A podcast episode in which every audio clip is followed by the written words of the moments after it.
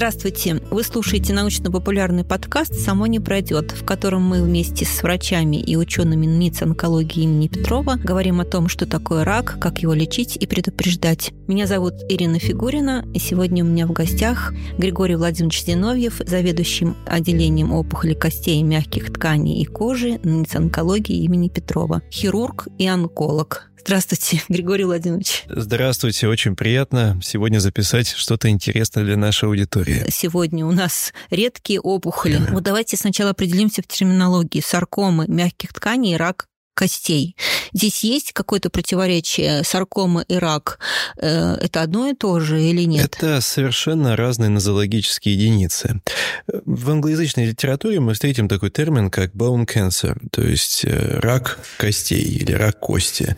Но это очень широкий термин. На самом деле в русскоязычной литературе, в Восточной Европе э, определяется первичная опухоль костей как, прежде всего, саркома. Это не рак. Рак – это опухоль эпителиального происхождения. Саркома, саркома – это опухоль мезонхимального происхождения. Поэтому называть саркомы, э, первичную опухоль костей, раком кости неправильно.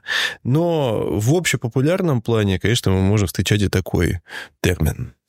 Рак кости, скорее, это применимо в случае, если идет метастатическое поражение, а рак поражает какой-то другой орган, например, рак молочной железы с метастазами в кость. Но это будет метастатический рак, так скажем, метастатический рак в кости или метастазы в кости. Потому что ну, люди не разбираются, они понимают, что это, в принципе, касается онкологической темы, и говорят, что саркома, рак, это все в одну кучу они всегда складывают. Нет, конечно, саркома – это редкие опухоли, очень специфические, и лечатся по-особенному. Редкость еще в том, что оно поражает молодых да, и детей. Они вот. поражают и детей, и молодых, и молодых взрослых, и взрослых, и пожилое население. Есть разные пики по частоте встречаемости различных морфологических подтипов. Мало того, что это редкая опухоль как таковая, первичная, то есть это 1-2% от всех опухолей человека, но при этом очень разнообразная, очень гетерогенная группа опухолей. Больше 150 подтипов сарком в настоящее время в международной классификации присутствует. И эти подтипы формируют определенные подгруппы, и в рамках этих подгрупп мы выбираем тот или иной вариант лечения. А главное, разные подтипы опухоли чаще встречаются, например, у детей, какие-то чаще у взрослых.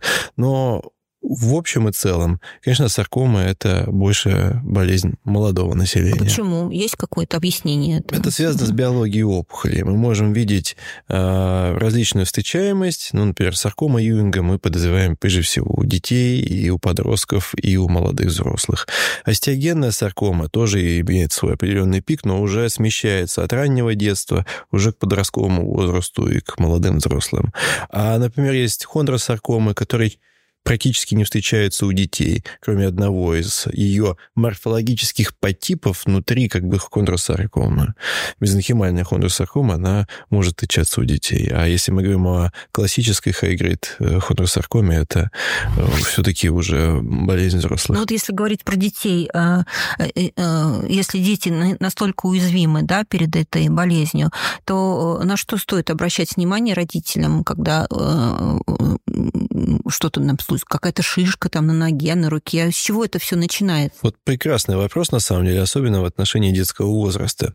Есть замечательная практика наших английских коллег.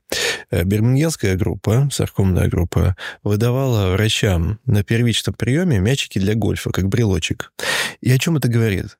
Если у пациента замечена опухоль размерами порядка 4 сантиметров, она находится под мышечной фасцией, то есть где-то в мышцах, и увеличивается в размерах, это повод для того, чтобы показаться онкологу и как минимум выполнить ультразвуковое исследование.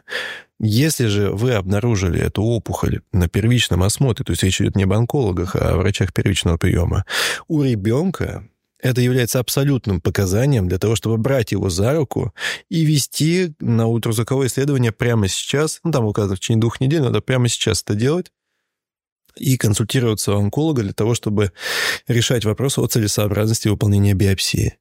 Поэтому если у ребенка мы выявляем какую-то шишку, не надо ее игнорировать. В любом месте, не только в подбычечной области. В любом месте, конечно. Родители Это... тоже могут ее...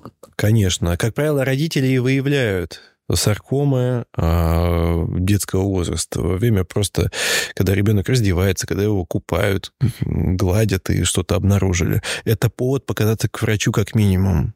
Не надо откладывать это на потом. Лучше лишний раз сходить к врачу с этой шишкой. Он уже, возможно, отправит на ультразвуковое исследование, если посчитает целесообразным, потому что клиническая картина может отличаться. И уже после ультразвукового исследования как минимум, станет понятно, что делать дальше. Угу. То есть, э, может быть, это какая-то банальная липома? Это там может быть гематома, что? это может быть самые разные вещи. Но важно в этом возрасте исключить саркому, потому что саркома в детском возрасте среди солидных опухолей встречается довольно часто. А есть какие-то факторы риска? Вот э, часто слышишь, травмы, падения, ушибы могут спровоцировать появление саркомы. Это очень Э, распространенный миф. И травма, падение, перелом не может быть причиной возникновения саркомы, как мягких тканей, так и кости. И прекрасный пример, на мой взгляд, это спортсмены. Если бы травма являлась причиной возникновения саркомы, тогда все спортсмены болели бы саркомами, потому что спорт – это травматичное занятие. Все спортсмены получают травмы каждый день, но они не имеет какого-то всплеска заболеваемости саркомами мягких тканей костей. Я думаю, что аргументированно ответил на этот вопрос. А вот где-то, я не знаю, в литературе встречала, что после Великой Отечественной войны, после любых войн какой-то происходил э, рост заболеваний? Или это наоборот. саркома? Наоборот? Именно наоборот. Да? Это второй пример, который я не стал приводить. А, мировые войны, как просто есть такой термин в старой литературе, эпидемия травм не приводил а, всплеску, не приводил к всплеску, не приводил не... всплеску угу. возникновения сарком. Вы сами заметили второй пример. Поэтому травма не является причиной. Причиной являются генетические изменения, которые в той или иной степени нам известны, но а в большей какие? степени, Можно конечно, самые нет. распространенные назвать? К сожалению, мы в настоящее время не обладаем теми знаниями, которые позволили бы нам у всех и каждого э, прогнозировать возникновение саркомы. Поэтому отсутствуют скрининговые мероприятия, в том числе генетические тесты на возникновение сарком. Но, безусловно, такие э, синдромы есть, и поэтому в, в том э, в данном случае э, риск возникновения саркомы повышенный. То есть способов профилактики нет саркомы? К сожалению, нет. Угу. И скрининга тоже нет. И скрининга не угу. существует. Слишком угу. редкая опухоль. Угу. Как и при меланоме. Скрининга не существует. Есть угу. только методы раннего выявления той угу. же самой меланомы, угу. но не скрининга. Мы не знаем точных факторов риска, которые могли бы предугадать и сказать точно, что у какого-то человека возникнет обязательно саркома или там массово сдавать генетические тесты. Но есть определенные наследственные заболевания, такие как синдром Лифраумени, и он можно называется сцепленный с возникновением сарком мягких тканей, и также состояние, ассоциированное с возникновением остеогенной саркомы и ретинобластомы, прежде всего у детей. И есть еще факторы те, которые мы можем, э, должны учитывать, когда ставим диагноз, как, например, проведение лучевой терапии в анамнезе. Потому что есть отдельный подтип саркомы, который называется радиоиндуцированная саркома. Есть радиоиндуцированная остеогенная саркома, часто возникает в грудной стенке, особенно когда проводили лучевую терапию в стародавние времена с очень трудно контролируемыми источниками энергии. И данная опухоль характеризуется агрессивным течением и устойчивостью к э, химиотерапии. Эти, оп, эти, это, эти синдромы, они наследуемые или не все? Не все наследуемые, много состояний, много генов принимает в этом участие. И уже если возникла саркома, уже, как правило, затевается диагностический поиск, сдается генетический паспорт и так далее. А массово сдавать, э, выполнять тесты на носительство какого, каких-то определенных генов или, или, или делать УЗИ ежегодно, э, например. Это бессмысленно. Бессмысленно. бессмысленно. Угу. То есть УЗИ вы должны делать ежегодно в рамках диспансеризации, профилактических осмотров и так далее. Это совершенно другая задача. Но точно для того, чтобы искать саркому. То есть скрининговые мероприятия при саркомах, как и при той же самой меланоме, они отсутствуют. А какой-то есть срок, э, так сказать, развития этих сарком? Э, в течение какого времени она развивается?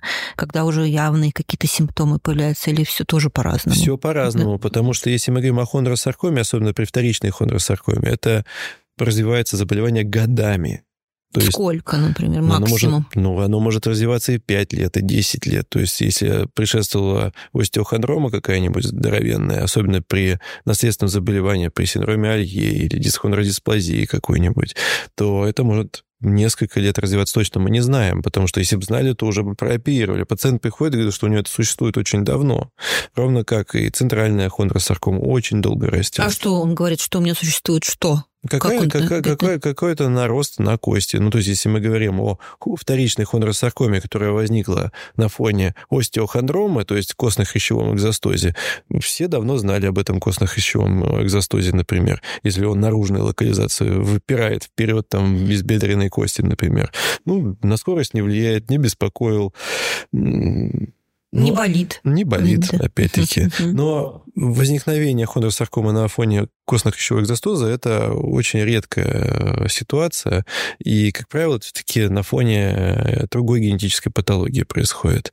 А есть опухоли, которые очень агрессивно растут. Опять-таки, вот та группа опухолей, мелко-кругло-голубоклеточные опухоли, саркома Юинга та же самая, вырастает э, на глазах буквально и характеризуется очень агрессивным течением. Ну, в течение какого периода времени? Ну, опять-таки, это зависит от конкретной ситуации биологии. Иногда все благополучно, даже когда опухоль достигает больших размеров. А иногда она не успевает вырасти до размера там перепелиного яйца, но уже мы при диагностических мероприятиях, там, при компьютерной томограмме видим уже все легкие метастазы, которые больше, чем первичная опухоль. Э, э, вот эти все подвиды, они все известны или есть подвиды, которые еще неизвестны? Каждый да. год классификация, ну, каждый там пересмотр э, классификации, вот, там, в среднем раз в пять лет происходит, и меняется классификация. В связи с открытиями в генетике ранжируются по-другому эти саркомы, но принципиально морфологические подтипы нам в настоящее время известны, и в меру тех знаний, которые мы получаем, э, нам понятны, но мы не знаем очень много. И, как я понимаю, это все-таки из разряда да, случайная находка, да, когда обнаруживают саркому. Вот, абсолютно да, правильный да. термин. Угу. Как правило, это случайная находка. Но но бывают и случаи, когда пациент отмечает боль длительное время. То есть основные симптомы – это боль, какая-то припухлость, в мягких тканях или в проекции кости.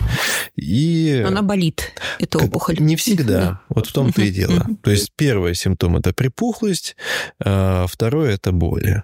Иногда она достигает громадных размеров, никак не беспокоя, а просто визуально. Если она расположена, например, саркома мягких тканей, которая располагается в забрешенном пространстве, пациент зачастую отмечает увеличение размеров живота, но живот растет и растет, но может быть нарушение в диете. Женщины думают, что забеременели. Особенно в пожилом возрасте это особенно их удивляет. И... Да, даже такие мысли посещают. Да, да мы, общаясь с пациентами, слышим и такое тоже. Человек там чувствует боль в ноге, идет к травматологу, например да, или просто к участковому врачу.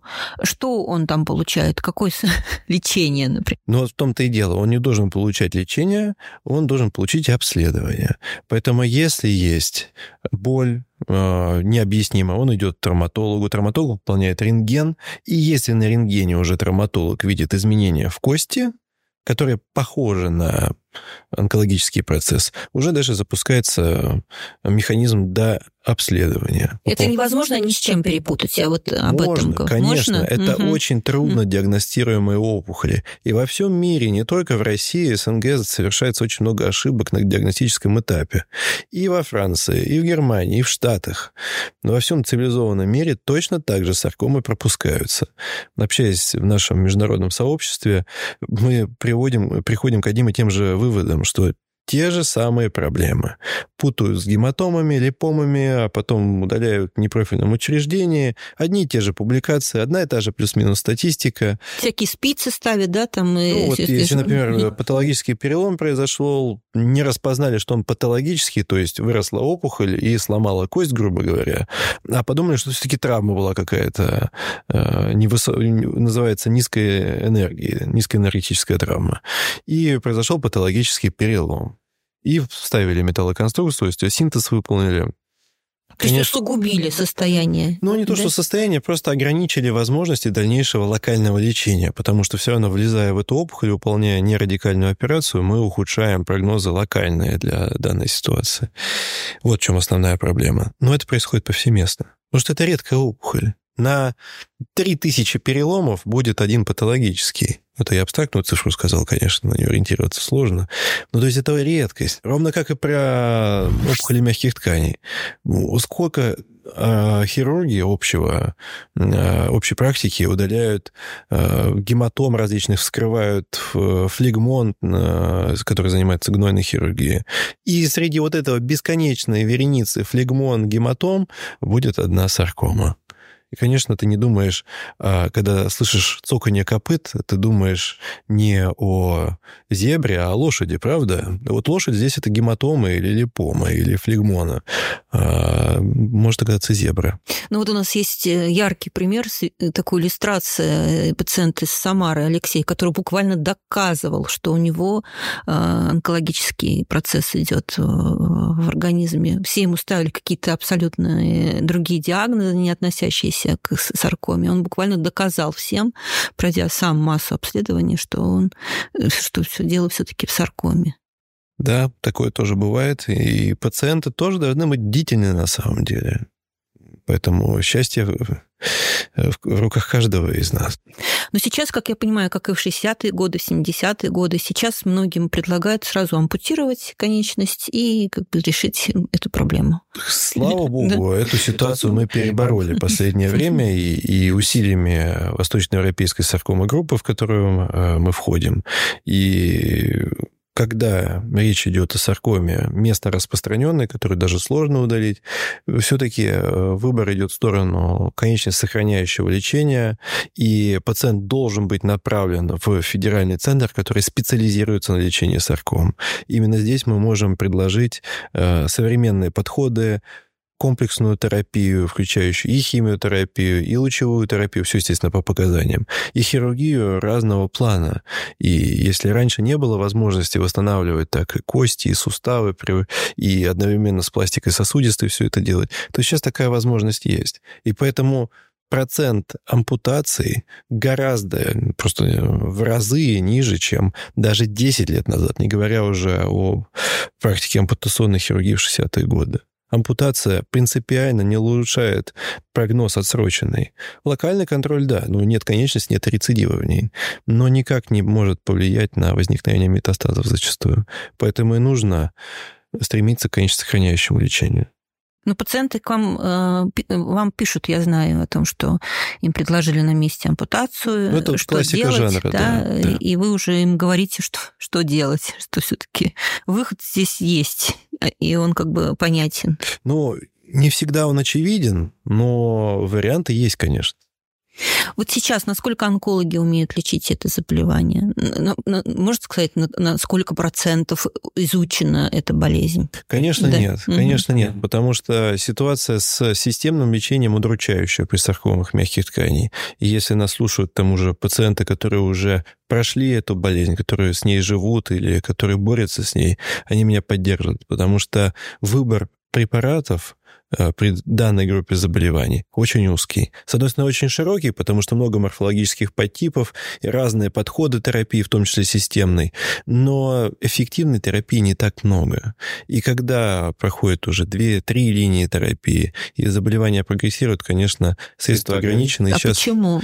Ну, потому что очень сложно провести клиническое исследование при таком редком заболевании. Если мы говорим о раке молочной железы, например, который очень распространенным заболеванием является, можно легко собрать огромную группу пациентов, э, тысячи пациентов, провести рандомизированные исследования, э, сравнить одну группу препаратов с другой, один подход с другим, то при саркомах это сделать крайне сложно, потому что это редкие опухоли. И трудно собрать пациентов и провести рандомизацию. То есть одним ты говоришь, что, грубо говоря, будешь лечить одним препаратом, других э, другим препаратом, а еще кому-то в группу плацебо вообще он будет получать пустышку. Но это невозможно сделать при саркомах. Просто не собрать столько пациентов, чтобы их ранжировать таким образом. Оттуда и ограничения по количеству э, препаратов доступных. Ну и еще очевидный вопрос, в том числе финансовый. Если это очень редкая опухоль, то и фармкомпании не так заинтересованы в продвижении препаратов в этой отрасли, э, потому что им будет тяжело реализовать, тяжелее реализовать данную продукцию, лучше вложиться в более распространенные заболевания. А вы всегда говорите пациентам правду, вот когда приходит к вам на прием да, первый раз человек? Конечно, конечно. Вы говорите ему все. Конечно, потому что пациент должен быть полностью информирован. Другое дело, как ты говоришь эту правду. Другое дело, как ты эту информацию преподнесешь и э, дашь понять, что все-таки вариант для терапии есть, и мы будем бороться с этим вместе. Угу. Ну, технологии же продвинулись очень Безусловно, технологии продвинулись, а, и варианты терапии расширяются в настоящее время, но все равно они весьма ограничены. Главное еще, что у нас есть больше возможностей для локального лечения, потому что, опять-таки, как мы уже замечали сегодня раньше, это была ампутационная хирургия. В настоящее время мы гораздо чаще можем сохранить конечность. Благодаря чему? Благодаря новым технологиям. Каким? Эндопротезированию, 3D-принтингу, так называемому, то есть селективному лазерному спеканию, если правильно говорить. То есть когда мы можем индивидуально замещать тот или иной дефект э, опорно-двигательного аппарата. Особенно, когда речь идет о таких сложных анатомических локализациях, как таз, крестец, позвоночник. И в зависимости от распространения и выполненной резекции, э, соответственно, мы разрабатываем конструкцию вместе с биоинженерами. Ее изготавливают индивидуально под данную операцию, и она как ключ-замок подходит для конкретного пациента, для конкретной ситуации. Это трудоемкий, дорогой процесс производства. Слава да. богу, что сейчас э, ряд компаний обладает э, всем необходимым отечественным оборудованием и отечественным сырьем. И это замкнутый цикл внутри России и не требует привлечения иностранных компаний. И это на самом деле очень здорово, поэтому это доступные методы для наших пациентов, хотя они высокотехнологичны, и результаты наших работ публикуется за рубежом в том числе, и мы выступаем с этими результатами с позитивным откликом. Так недавно э, доктор моего отделения Иван Георгиевич Гафтон выступал в Токио на конференции, как раз рассказывал о результатах нашего лечения пациентов с э, опухолями опорно-двигательного аппарата и тазового кольца с применением 3D-принтинговых технологий. А вы следите за судьбами пациентов после после выписки? Конечно. Это не только какая-то эмоциональная составляющая работы, но это чистая практика, если ты не следишь за надсрочными результатами не только онкологического лечения, в том-то и суть, но и функциональными результатами. Ты не знаешь, как лечить дальше. Как бы мы э, все-таки научно-исследовательский институт не э, просто с потому что мы должны это делать. А это формирует э, не только твой стиль работы, но и подходы. Если ты понимаешь, что в каком-то конкретном случае решение было неудачным, и это такое бывает, особенно когда речь идет об индивидуальных решениях, ты от такой идеи можешь отказаться или ее каким-то образом модифицировать. И в следующий раз это будет как-то по-другому. Конечно, мы отслеживаем и функциональные результаты, и онкологические результаты. Не всегда это выходит, не всегда и сами пациенты идут на контакт. И мы пациентов, в принципе, призываем с нами связываться, если что-то пошло не так, когда какие-то индивидуальные сложные конструкции, а не ждать, когда пройдет само mm-hmm. или наладится. Ну, я думаю, что все-таки они ищут э, у вас помощь и поддержку. Э, не всегда. Не всегда. Не всегда. Все люди разные. Да, ну, ну, все люди разные. Казалось бы. Ну, я да. думаю, что на местах э, местные врачи, они все-таки с большим удивлением видят то, что э, видят. Для них это все-таки Иногда мы видим откровение. очень позитивный отклик, и там нам звонят иногда из региона или там из нашего же города, что вот интересную вещь сделали, что дальше делать? А какой вообще прогноз выживаемости у сарком? Это, я поняла, что здесь огромное их многообразие этих опухолей. В том-то и дело. Прогноз очень различен. И поэтому сказать огульно за все саркомы, конечно, нельзя. Есть очень агрессивные биологические опухоли, а есть э, опухоли с прекрасным биологическим потенциалом. Например, там высоко дифференцированная хондросаркома кости при даже условно-радикальном удалении имеет прекрасные прогнозы. Она, как правило, не метастазирует, она может локально рецидивировать, но это может сделать еще одну операцию, если даже не радикально удалили первично. Поэтому вот есть такой прогноз, а есть э, биологически агрессивные мелкокруглоклеточные опухоли, такие как сар... Сем... и раньше называли семейством саркомивинга, сейчас такого термина не существует. Такое семейство мелко-кругло-голубоклеточных опухолей. Они очень агрессивны, и очень важно их лечить правильно, начинать с химиотерапии, заканчивать химиотерапией. Это так называемая сэндвич-терапия. Ну, выживаемость, да, этот э, порог, он увеличивается с годами. Ну, Или опять-таки, это подходы меняются, угу. подходы меняются, и возможность нашим помочь, нашим пациентам помочь, конечно, возрастает. Угу. А что вас волнует сейчас больше всего, если говорить про медицину? Про медицину да. или про... Про саркому. Про саркому, про саркому да. Конечно, волнует э, то, и всегда волновало всех, кто занимается данным, данной группой опухоли, то, что очень мало клинических исследований по данному направлению. Протоколов клинических испытаний, клинических исследований э, открытых крайне мало в мире, можно посчитать их поштучно. Естественно, не везде ведется набор, и в России, насколько мне известно, сейчас протоколов открытых по саркомам нет. Это очень волнует. Особенно для пациентов, которые сражаются с метастатической болезнью, это ставит в тупик. Потому что для метастатиков участие в протоколе клинического исследования – это э, шанс. А вот еще вот этот, этот симптом, когда у мужчины или у женщины растет живот по каким-то необъяснимым причинам. Ну, то есть э, сам человек это может объяснить там всякими разными, понятно, причинами. Но вот когда вот он растет, в течение какого времени он может так вот расти, расти и достигать каких-то гигантских размеров? Если мы говорим о высоко дифференцированной липосаркоме, то действительно он может достигать гигантских размеров годами, опять-таки. Вот липосаркома высоко дифференцированная. Это хороший пример. Она не дает практически метастазов, но э, локальный рост у нее довольно агрессивный с точки зрения возникновения рецидива. Даже удаляя один из узлов, который расположен в забрешенном пространстве, то вполне вероятно, что там будет следующий узел и вырастет заново, и будет медленно, но расти. То есть удаляют опухоль какого-то огромного размера, да, там сколько-то там килограммов. Может быть, огромного, да, может быть, не, не, не огромного, но риск возникновения рецидива... А потом она вновь вырастает. Потом вырастает вновь. Угу. Даже удалив радикально ее, есть такое понятие, как мультифокальный рост. То есть вот есть э, определенные подтипы саркома, например, те же, которые располагаются в забрюшинном пространстве, в клетчатке забрюшинного пространства, рядом с почками, те же в паранефральном пространстве клетчатки, то иногда они растут несколькими узлами. То есть один, например, вырос, а другой нет. Удалили тот, который большой, а те, которые не видно даже глазом в настоящее время, в покое. И спустя несколько лет вырастают следующие. Но ровно как и сложно удалить их радикально ввиду анатомических особенностей и распространения локального. Они тоже какое-то время никаких симптомов не дают? Чаще всего не дают вообще никаких, симптомов, вообще никаких. Угу. Просто много жира в завершенном пространстве. Растет живот. А потом, когда э, апогея достигает, так сказать, уже какого-то финала, если Нет, ну, человек если, не обращается к э, залечению, если что происходит? они сдавливают органы, то, конечно, симптомы возникают. Угу.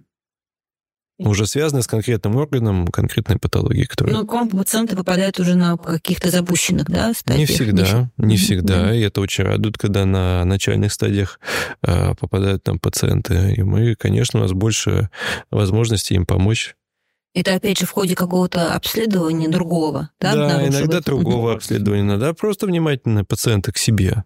Например, увидели какую-то припухлость на конечности, сразу пошли, сделали УЗИ. На УЗИ что-то заподозрили, вот они здесь. А ну, иногда... заклинаем всех да. обращать внимание на все припухлости и непонятные образования вообще. Конечно, надо быть бдительным, надо критично относиться к себе и не отмахивать рукой. Mm-hmm. А лечение – это долгий процесс с сарком? Или здесь, опять же, все очень индивидуально? Все очень индивидуально. Очень индивидуальная саркома. Да, в том-то и дело. Это редкая опухоль, и при этом очень разнообразна как по течению, так и по вариантам лечения. Потому что одно дело ну, высоко дифференцированные саркомы, которые прекрасно лечатся хирургическим путем. То есть вырезали, и человек ушел домой? Удалили радикально, правильно удалили, и, в общем-то, ничего. Он не уйдет домой просто, потому что он все равно будет наблюдаться. Но, по крайней мере, у нас обеспечен хороший прогноз если сделать это правильно первым же этапом. Или же есть э, гадкие опухоли, которые требуют э, сэндвич так называемой терапии, неодевантной, то есть предоперационной химиотерапии, надо химиолучевой терапии, потом операция, а потом опять химиотерапия. То есть это входит в протокол лечения, как, например, протокол лечения стеогенной саркомы или саркомы Юинга. Я просто хочу напомнить, что НИЦ онкологии имени Петрова является референсным центром по лечению сарком. Да, и все решения по каждому пациенту у нас принимаются мультидисциплинарной команды врачей. Команды обязательно с участием как врача, морфолога, рентгенолога, которые помогают поставить клиницисту диагноз, и ставится диагноз, определяется определенный морфологический подтип, а уже затем присоединяются и химиотерапевты, лучевые терапевты, и такой большой дружной командой э, ставится, выносится решение о необходимой тактике лечения каждый раз индивидуально. Григорий Владимирович, спасибо вам огромное. И Ждем вас снова спасибо. у нас в гостях. Было очень приятно с вами говорить. Интересно. Всего доброго.